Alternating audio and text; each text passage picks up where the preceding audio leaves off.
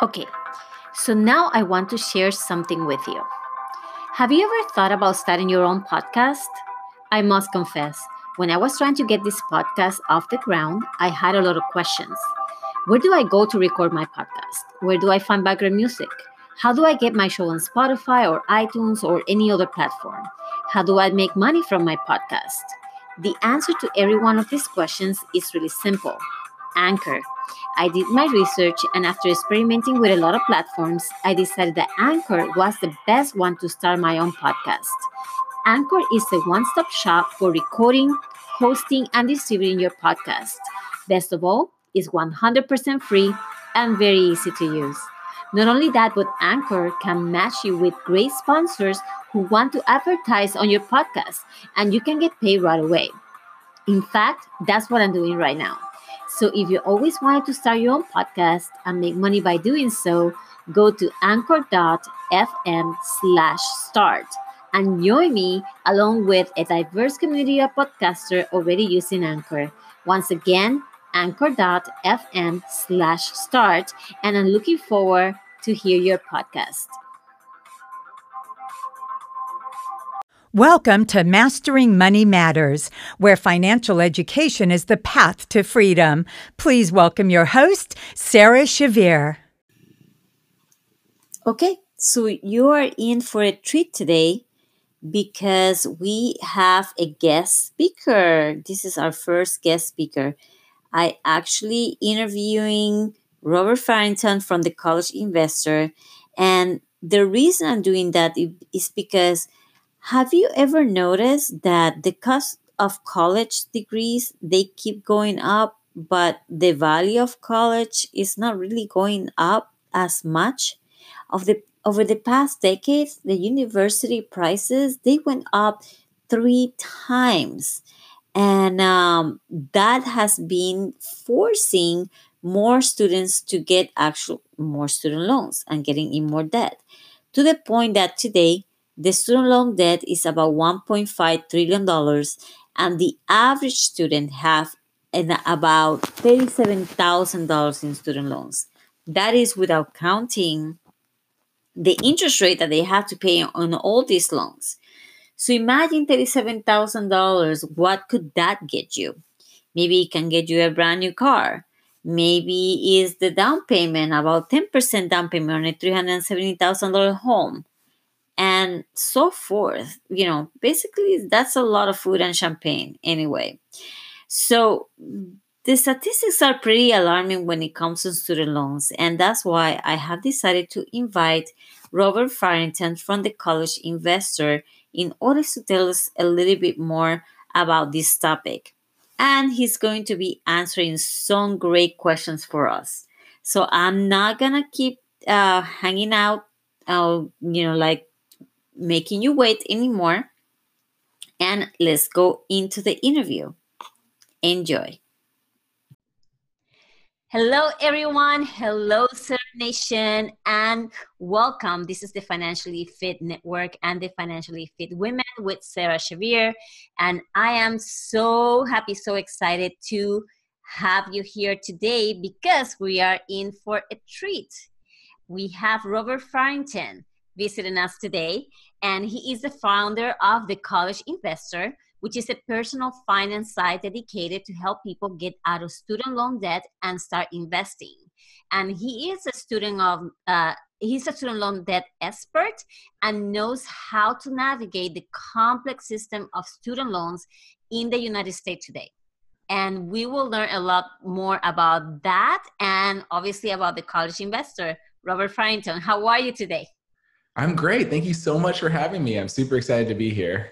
Oh, I'm so glad that you're here because this is this is a topic that I that I feel that and think that is super important for people totally. to know about. Absolutely. Yeah. You know, unfortunately, uh, just before we get into it, tell me a little bit about it. What about you? What what inspired you to create this brand and this business?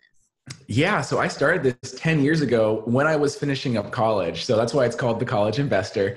And I had this crazy idea that I was going to share my thoughts on investing. And I don't know who thought they'd listen to like a 22 year old kid about like how they're going to invest, but whatever. I tried it. I started blogging. But then I started having issues with my student loan servicer. And I wrote a blog post about how they weren't applying my payments correctly and how it was like they tried to say I was late on a payment, but I wasn't. And I started getting a lot of comments from other people that were like, that happened to me, or that's like, that's the problems I'm dealing with. So then I mm-hmm. really started understanding that I wasn't alone in, you know, dealing with my student loan debt. And so I started really focusing on helping people get out of student loan debt so that we could get to this point of investing and building wealth early. Because uh, the other feedback I got was, you know, I really love investing. I want to build wealth but I can't yet because I have these student loans and they're a problem for me. Mm-hmm. And so that's really how the college investor has come about today. So fast forward 10 years, and we talk a lot about helping people get out of student loan debt and finding the best ways to do it so that they can start investing and building wealth as early as possible that's amazing and, and i feel i think again i think that this is so important like what do you know what is the the percentage or the average debt uh, or student loan debt in the united states per household per capita or or like mm-hmm. um like so yeah. they haven't released the latest stats yet so these are about a year old but the average debt now is about $38000 per, per student that graduates and this was i think the class of 2017 because we don't have the, the 2018 numbers yet but that's scary right it's like $38000 a person and there's over 44 million people in the united states with student loan debt Wow. So do you know by and any chance, obviously, I don't. Amount of are you there? Yeah, sorry, you got cut off for a moment. Can you repeat saying, that? Yeah, and the total amount of student loan debt in the United States is 1.5 trillion dollars. Oh, it's just outrageous how much it's growing, um, and it's not going down. So, like the numbers are probably going to keep rising for the foreseeable future, which is really scary. Do you know by any chance how many students, uh, how how many students get into student loans, but they have no other choice but to get loans? Yeah, about 60% of all students take out some form of student loan. Um, you know, it, it's a part of just paying for college these days, good or bad. But, you know, student loans themselves aren't necessarily bad. Uh, just like any kind of debt, if you use it effectively as a tool, it can be helpful for you. But where people get in problems is that you're expecting a 17 year old, right, before we go to college, when you're 17 years old are you really like understanding of what student loans are? And are you really sure about what you want to do in your life that you can pay off these loans? And so i think that's the bigger problem that we have is that we're putting a lot of responsibility on young adults that have really no financial education in the united states. And we're expecting them to make big choices with money that can impact them for their whole lives. Yeah that's absolutely true. There's so so much lack of financial education and financial literacy. I actually you know like that's something that i promote right? That's my whole brand is about that. You know financial freedom is the you know financial education is the path to financial freedom. So in the case of the millennials for example uh, how can we help them with their finances? Because you know they're finding themselves that maybe their parents don't have the money to um, to help them with college and college is getting pretty outrageous so, uh, what what do you suggest for them? It is. I mean, if we're talking about paying for college, the most important thing you can do is think about your ROI, is your return on investment. So, just like any other investment, going to college is an investment in your future right? Like you're paying all this money to get a degree because you're hoping to get a good job when you graduate so that you can earn more money to pay back any debt you took out, right? It is a total investment, but I don't think we think about it as like a monetary investment. Yeah. So what I really advocate is think about how much you're spending and how much you're going to earn. And you should never borrow more than you expect to earn in your first year after graduation. So if you want to be a teacher, be a teacher. That's phenomenal. But you're probably only going to make about thirty-eight, forty thousand dollars a year your first year after college. So you should not borrow more than that because if you do, you're going to struggle and you're really going to regret your career choice and your college choices for decades to come. But if you want to be an engineer, maybe the computer programmer or something, you might make $60,000, you know, after you graduate in your first job. Well, then you could probably borrow to that amount because you'll be able to afford it and service that debt when you graduate. But these people that really get themselves in trouble are ones that become overeducated and underexperienced. So they're going to get graduate degrees, they're racking up 150,000 in student loan debt, and they're only going to make 60, 65,000 a year. Well, the math just doesn't work out and you're going to struggle. So you really have to think about your return on investment on the dollars you're spending on your education. And I get bashed a lot on this, but people are like, education's good, education's good for you. And it's like, well, you could go online and get educated, but you don't have to spend any money to do that. Like, if you're going to spend money and invest in yourself, you need to have a clear path to uh, your return on investment right there. So let me see if I understand. So if you have, if you're gonna get a salary on your career that is sixty thousand, you should not have student loans that are over 60,000. Is that what Correct. Yep. So for your four years of college or five years, you should not borrow more than that. And if you're thinking that you have to, well, then maybe you need to reassess where you're going to school. Maybe you go to community college for your first two years and then you finish for your next two years at a state school. Because honestly, after five years, nobody cares where you went to college. I, you know, like when you're 22 and your first job, it matters a little bit. But even then, it's really like how you interview and other things. But it could get you your ticket in the door. But after like five years after graduation, they only care about your experience. Where you went to school, you went to some fancy private school, nobody cares. Okay, so now um, that we have solved that problem for the people that are planning to go to college, what about the ones that has already gone to college and now they have they're racking all all these student loans? Now they're no longer defer, right? Because right. it's my understanding that if you keep your student loan debt for ten years, just paying the minimum, you ended up paying double of what you actually borrow. And I don't know if that's true or not. You you can probably tell me more about that. Yeah, well, so first thing is is when you're when you graduate and you get your first bill for your student loans and you have federal loans, you automatically default into the 10-year repayment plan.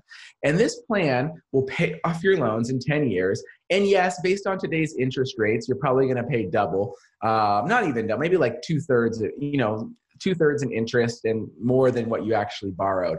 Um, but it's a sizable amount because you're paying, you know, 6.8% interest over 10 years. It, it does add up. But what the problem is, is most people get that first bill and they get scared because they don't know if they can afford it. And they don't realize that there's a lot of repayment plan options out there to help them afford and navigate their student loans. So the best thing you can do if you're paying back your student loans is find the repayment plan that is affordable for you that you can make the payments on every single month without fail. Don't worry so much about the interest at first. Don't worry about your loans growing. Just make your monthly payments on time every single month. Because where the bulk of people get into trouble is because they don't make their payments on time. And then things get really out of hand. Your loans go into collections. And then there's your credit and all kinds of bad things happen. So yeah. don't worry about the interest. Don't worry about that. Find the repayment plan that is affordable for you. Because the goal with everything is that your income is going to grow your lowest paid year is probably your first year after school because you're probably going to get raises and promotions and new jobs down the road. So when you're first repaying your loans, just find the plan that's affordable. Yeah, that that makes total sense.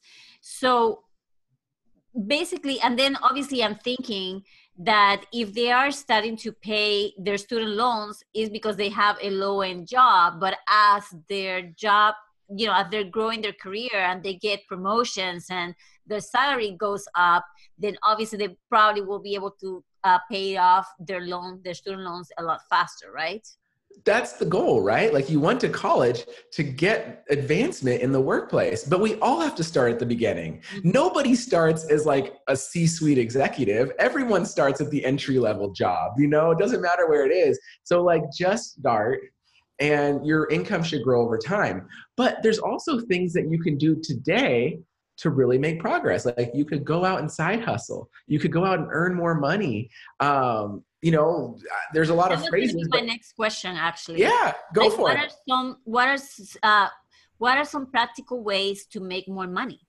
Yeah. So the cool thing is, is we live in this day and age where you can earn money anytime, anywhere on your own terms. Like people bash driving for Uber and Lyft because they don't make a lot of money. But where else could you at two in the morning from your house turn on an app on your phone and get work with no boss, no commitment, nothing. And the cool thing with these apps is that, like Uber, you get paid out every single day. So, like, you could literally leave your driveway, earn a hundred dollars, come home, cash it out. Where else can you do that? And so that's where I think that um, you know people really get caught up in that, like, well, I don't earn a lot of money. Well, you're right. You don't earn a lot of money doing that, but could a hundred dollars a month make a big difference in your budget? Or what if you drove every single day for an hour and you're making an extra 400 or 500 dollars a month? Like that could actually be a really big difference in your starting out budget. And it's not amazing, it's not glamorous, but it makes a big difference when it comes to paying back your student loans. So one thing that I teach my clients regarding that is is the pain or the emotion that you're putting to having that side hustle that maybe like you say is not that glamorous but if you instead of focusing on the on the pain of having to drive that car for example and then focus on the emotion of like the excitement that hey i'm gonna have for an extra $400 then that pain level that emotion that we have or negative emotion that we have from having to do that it actually goes down a lot. And then the emotion of like excitement that hey i'm gonna have this money and i'm gonna be able to get rid of my debt like sooner then it goes up. So you know that's definitely a great tip. And the hard part is is that we do live in this day and age where we all want instant. Like we want we want our packages delivered in an hour and we want rewards immediately. The hard part with money whether you're paying off debt or saving for the future is that it's never instant yeah. right? So even if you make that $400 and you pay off that you put it towards your loans it doesn't feel like amazing, right? Because it takes months of making that extra $400 payment. And we're talking about reducing like maybe a 10 year loan period to three years. But three years today, still feels like a long time but it's so much better than 10 years so you're right it's really hard you have to like think long term and you have to achieve these results so and that that can be the challenge yeah and that's another thing that i tell my clients is delay gratification embrace anticipation right? And it's, it's not easy but it, it happens. It's, again it's about changing the emotion about instead in, you know like instead of seeing the delaying gratification as a negative seeing the anticipation as a very positive and get excited about that right? So right regarding again regarding the millennials how can we help them? Well let me ask you this before i go to that. Obviously yes now they have the student loans right? That probably they could avoid if their parents probably would have created a plan for them uh, that was you know that they they they, didn't have to um, uh, probably disclosing the FAFSA, uh, FAFSA application and all that stuff. But now, obviously, they have no choice. The parents never save money for them. Now they have to get into student uh, debt. Would you say that they should uh, also, at the same time that they are paying off their student loans, that they should save money for their future? Yes. So I think that you can find that financial balance because just like paying off debt, the biggest thing that you can do to build wealth for the future is start early. Because there's this saying that is it's time in the market is so much better than timing the market. Yes. and what that means is that if you can start investing even something little like $50 a month when you're 22 by the time you're you know in your 50s that $50 a month has compounded and grown so much that you can literally save a fraction of what you'd have to save by the time you're 50 and you're getting started. So you know well put 350 to your loans put $50 into an ira and save that money and watch it grow. Because you're going to tackle your debt which is huge but like you're to get so much compounding out of that. Even that little tiny bit that you invest can go a long way in your future. But once again it's a long-term game because if you do $50 a month that's $600 a year. Even if that earns 10% which is like a great return in the stock market right that means you made $60. and that doesn't feel really good because you're like, I did all this work and I made $60. But the thing is, is that $60 is going to grow again the next year. And then it's going to grow again the next year. And it's going to grow again the next year. And that $60 continues to grow. By the time, like you said, you're in your 50s, it's now doubling you know tens of thousands of dollars that you're going to be able to see grow and that makes a huge difference yes and a lot of times we think on on terms of simple interest instead of compounded interest and obviously yep. like they're saying well you know like if i save $100 for 30 years that's only $36000 like they're not thinking about how the compounded interest multiply the multiply the money that you are actually putting away for yourself right. and your future right Exactly. And it really makes a big difference. And the problem is is you don't see it at the beginning mm-hmm. because that interest is so small at first, but it grows exponentially um, into this huge number that you know you'll just be so thankful that you started early. Yes. And let, us talk about other thing because uh, some millennials they don't want they don't want to go to college or they go to college but they want to become entrepreneurs what is your uh, take on that that's fine i don't think college is for everyone and or it's not necessarily for you right after high school when you're 17 or 18 years old I think the best thing that you can do with college is go to college with a purpose. So if you know you want to be a teacher, go be a teacher and you need to go to college and you get your degree and you get your certificate mm-hmm. and do that. But if you don't know what you want to be yet, go work for a year or two. Go travel if you save some money. Like try different things out and then see if you need to go to college to go where you want to go. Um, because honestly, it's expensive. And so I say that college is not the time to find yourself. If you already know what you want to do and who you want to be, go for it. But if you don't, don't spend 30, 40, 50,000 dollars or more to like try to figure something else out. Like there's lots of career paths. There's vocational school. There's just work. You could go in the military. You can try to start a business. And you know what? There's nothing to say that you start a business, you fail in 2 years and then you go to school after that. But I tell you what, that story will probably get you an interview in your first job better than someone that had no experience and then you know tries to get a job as well so like you can comp- you can put things together for yourself that are outside of just a high school college career path that is an amazing advice because I know like some of my girlfriends, they spent 12 years in college because after four years, they realized that, that what, what they were studying is not what they wanted. and then they started a new career and then they need to get their master or their PhD on that. So that's a lot of years spending in college because they realized that what they wanted was what they started studying was not what they really wanted. So I, I, I think that's a great advice. So thank you for and, sharing that. Totally, and you can honestly get yourself in a lot of trouble. So we have a I have a friend that had the same thing happen that she wanted to be a doctor. So she went to the whole med school path, took on like two hundred and twenty five thousand dollars in student loans, and realized that she hates being a doctor. But now she has no choice. So she's like, she has a 10 year plan and she has to be a doctor for 10 years basically to get her loans paid off and gone before she could go do something else because there is no other career or anything that she can do to eliminate $225,000 in student yeah. loans. And so she has to hate her job every year, every day for 10 years just because of that choice that she made.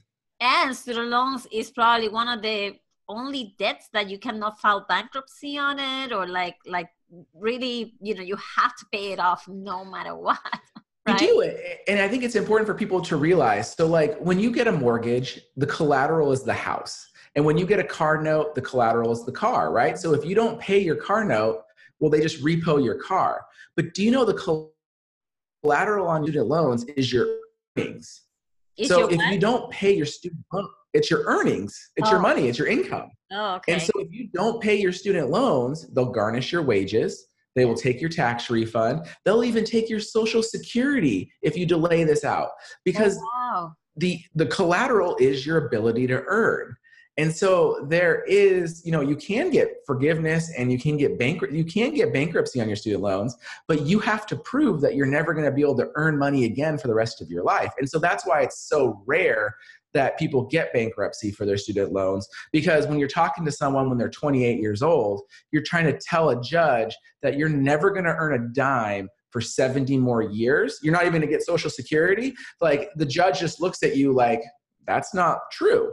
And that's why you don't get your loans discharged in bankruptcy. And I think people don't realize that the collateral is earnings. Yeah. So, what do you see millennials today? Where do you see them going? What is their mindset, their mentality, and even the ones that are like uh, growing now? Like, where, where do you think they're going? With well, college, do you think college is going to be around in 10 years? Let's start with that. Totally. Yes, college is going to be around in 10 years and college is going to be around forever. Like there's no changing that. I think a few things will happen though. I think more and more people are going to realize that college isn't the only way. And I think as a society, we need that because there's also a lot of studies done that more and more people are not going into the trades and we're always going to need plumbers and we're always going to need electricians, but they're retiring because they're boomers and there's no one to fill in this gap behind them. Yes. But you want to know what's really cool is that you can own a plumbing business and make $150,000 a year. So, like, I think there's a lot of potential for millennials and other, you know, the next generation behind that to go into these service industries and trade industries that don't necessarily require going to college. And I think we're going to see people that went to college didn't like their job and they're going to switch careers and, and start going into these to fill these gaps as well. Yes. I think the big thing is is we just have to really start educating our youth on the ROI. And I think as millennials become a bigger generation in the voting booth and different things, we'll start seeing reforms around financial literacy for middle schoolers and high schoolers so that they can be more informed on their choices. We're actually seeing this right now yeah, two states, I want to say like South Carolina and Florida, just recently passed a law that require personal finance to be taught in high school. So, like things like that make a big difference on what career paths and education paths people will choose. Yeah, and Utah is actually uh, enforced too, like a, a, a, class, a finance class in high school. But it's only five states. You know, we still have a long way to go, 45 more to go, right? Right. And it's just so common sense. Like Puerto Rico and Guam, which are not state, but they're part of the United States. Right. I mean, it's just, it makes sense. Like, I mean, there's a few things that are very personal and important to people your health, your family and your money like you know and we kind of teach health in high school like your family doesn't have anything to teach but they're part of it like we have to talk about money and teach them because like if you can't pay your bills if you're not earning it you're going to struggle yeah, actually, my company is going through a huge expansion right now because of the same thing, because of the need of financial literacy. And uh, not only that, but most of the financial advisors they're also retiring because they are they're baby boomers, right? That they are they're getting into that age as well. So there's a huge need for that as well. Is something that I promote. But um, I was gonna I'm gonna go back to the colleges because I'm noticing that well I've been reading about it and a lot of uh, colleges these days they are not being able to cover their expenses you know they're uh, sure. uh, obviously it seems that they're needing government funding. And then a lot of colleges are also implementing the online uh, degrees right? Uh, because of the way technology and and internet and everything is going. So what is your take on that? Well the problem that we got to is you know, it, it's the chicken and the egg. So student loans cause this, but colleges went along with it and it just goes in this circle right? Because when there's no backstop when when basically you can borrow any amount of money to pay for college for free no credit check no nothing well colleges know this right? So they could raise the price for $2000 this year because they know that every single one of their students that enrolled can get a loan to cover that $2000 more and there's no credit check no nothing required. Wow. and then what happens is is that colleges are competing. They're competing it's a business right? They're competing for students. So beyond the education you have to pay you know really good professors to come. You have to buy them labs to do their work. And then you have to like do extra so you know if a student has a choice between a brand new dorm room with a really state of the art gym or a 1970s dorm room with no recreation facilities like which one are the student going to choose? And that's what these colleges have been doing for the last 10 20 years is they've been competing against each other spending a lot of money and then passing that money on to their students who they know can always pay it because of student loans. Wow. And so it's this chick, you know, it's a chicken and the egg thing because yeah. like, what, what are you going to do though? Like colleges are competing with each other and they can't necessarily stop, but like the government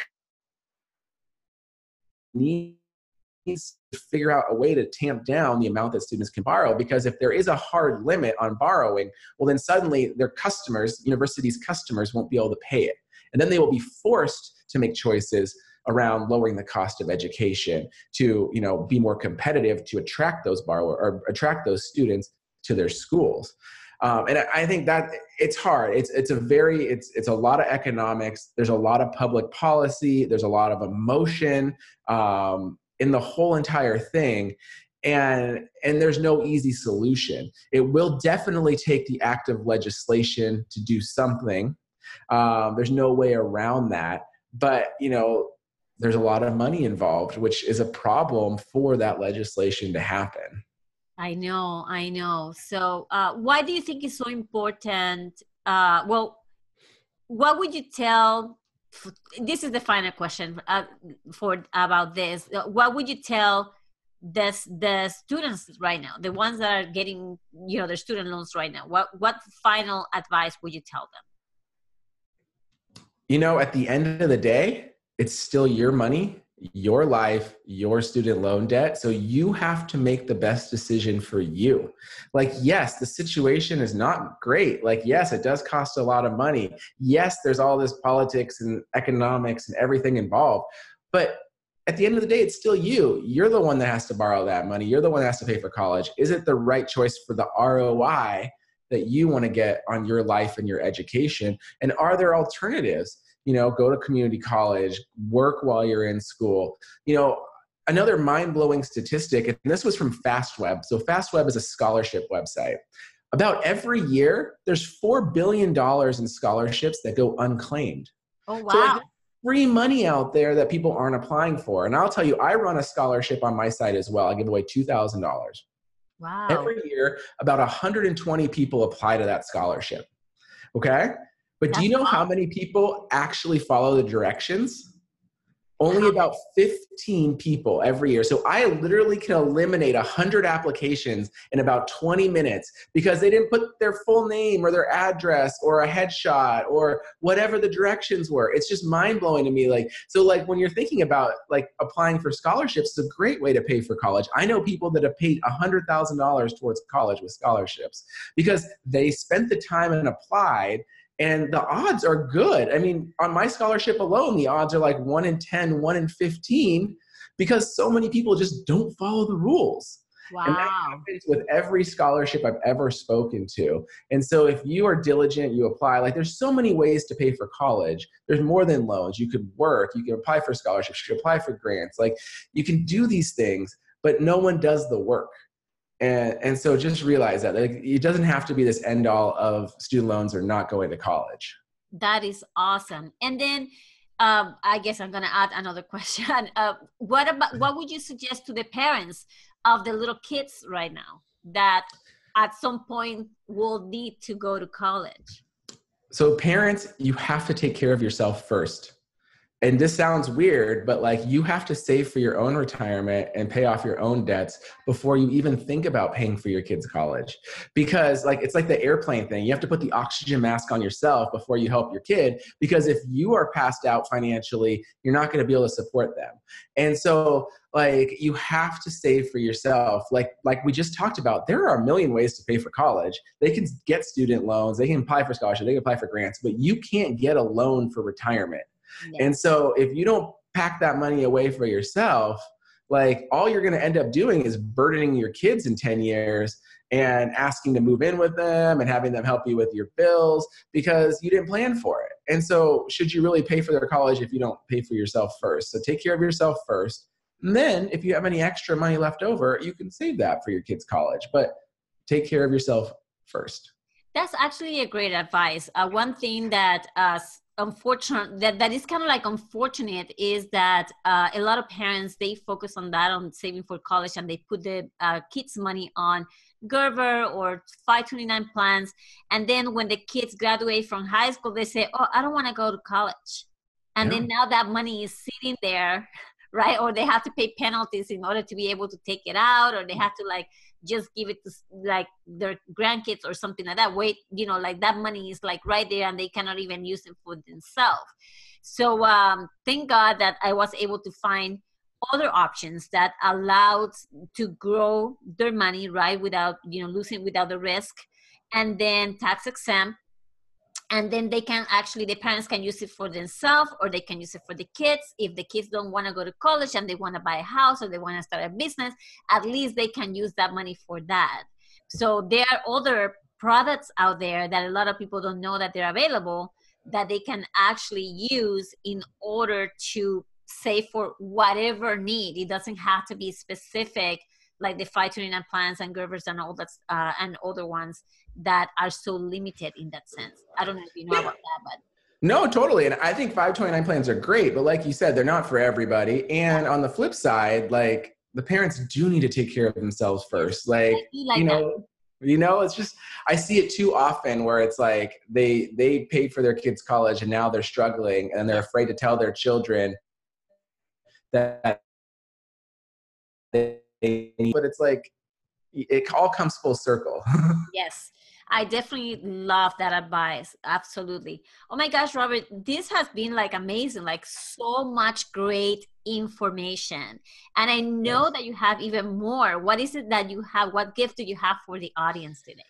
Yeah, so we have our free five day get out of student loan debt email course. And I know you're going to link to it, uh, yeah. but it's over at thecollegeinvestor.com and you can sign up. And I literally walk you through over five days exactly what you need to do with your student loans. You're not going to be overwhelmed. It handles almost every student loan situation, uh, helps you get organized, and you know will help you get on the right path for the future of your student loan debt. That is awesome. Thank you so much for sharing that because, again, I know that they're looking for ways to get out of uh, their debt, and uh, and unfortunately, sometimes when we don't have the solutions, we focus so much on that instead of like the money making activities so like by you offering this to the audience they now they they have the solution they don't have to worry about it anymore they can make the plan and now they can focus on many you know making money which is the most important part right Absolutely. There's no magic bullet, but at least when you take the five day course, you'll know and have your plan and can work that plan. And then you can start actually thinking logically about your solutions. Do you earn more? Do you save more? Like, look at your budget and you can actually have a rational decision um, about what you want to do with your financial life. Perfect perfect. All right. So now what i want to do is i want to ask you some fire shot question. I ask this to all my speakers. Kind of fun. All so right. the question is do you like coffee tea or neither? Oh i'm a coffee drinker. Every morning got to have a couple cups of coffee. All right and how do you like your coffee? Uh, just a little sugar and a little cream Perfect. Actually, Spl- Splenda though. We gotta we gotta watch those calories. Oh, okay. nice, Splenda. All right. And what is your morning routine? Do you have a morning routine? I don't. I'm actually the anti morning person. I hate it. If I didn't have kids, I don't think I'd wake up before eight o'clock in the morning. Okay. But I got to get them to school. Um, but I'm a night person. So uh, I do like to work at night. But I do have some routines that I always do every day. So one of the things I do as a small business owner is I go in, I, am a Asana junkie, so I check my to do list, but I also check my revenue every day. And that is a very motivating and inspiring thing for me. So, that on those days that like you just don't feel like getting things done, like you start the day by checking your previous day's earnings and revenue, and it can give you that little extra motivation and push to you know get through some of the grinding work that you don't always want to do that's actually pretty cool i'm gonna start doing that i'm gonna add it to my routine that's there you go and then um, what are you reading or listening right now you know, I, am a podcast junkie because the, the, kids do not give me a lot of reading time. So I do read a lot of, I listen to a lot of personal finance podcasts. Um, I listen to Tim Ferriss's podcast, probably one of my favorites. Long form, interesting interviews. Uh, I really enjoy listening to. Uh, I actually listen to Pat Flynn's podcast, Smart Passive Income. Uh, really interesting one on online entrepreneurship and small business as well. That's pretty cool. I actually just started my podcast, so that's I'm pretty excited about that too. Uh, my nice. money podcast. So yes, I absolutely love Tim Ferriss. I I love uh, what he does and how he, all the interviews that he does. That's perfect. All right, right. and then um, what is your simple pleasure? Do you have a simple pleasure? I, I love watching movies. So, you know, because my mind does go all the time, I find that watching a movie, and I love like really cheesy action movies, like like Armageddon is like the perpetual one. Like, you know, it's super cheesy, like you got them like drilling on an asteroid, like all that kind of stuff. But what it does is it allows me, I it's just fun and it allows my mind to shut down. So I know other people read or different things, but like by watching a movie, I can kind of just check out, let my mind shut down, um, and just enjoy it. Okay, perfect. Thank you for sharing all that. Now, now people know a little bit more about you on a personal level. Yeah. Oh, actually, and how many kids do you have? I have two kids. I have a five-year-old and a two-year-old. Okay, perfect. All right, so they, they will be going to college in no time. All right. Well, again, thank you so much for being here, and don't forget uh, to the audience that to get his um, his course. Is obviously an email course so make sure that to take advantage of that so you can learn the in and outs of getting out or getting away from the student debt. And uh, again robert thank you so much for being here. And i'm looking forward to collaborate and hear from you a lot more. Awesome. Thank you for having me. This has been fun. Ciao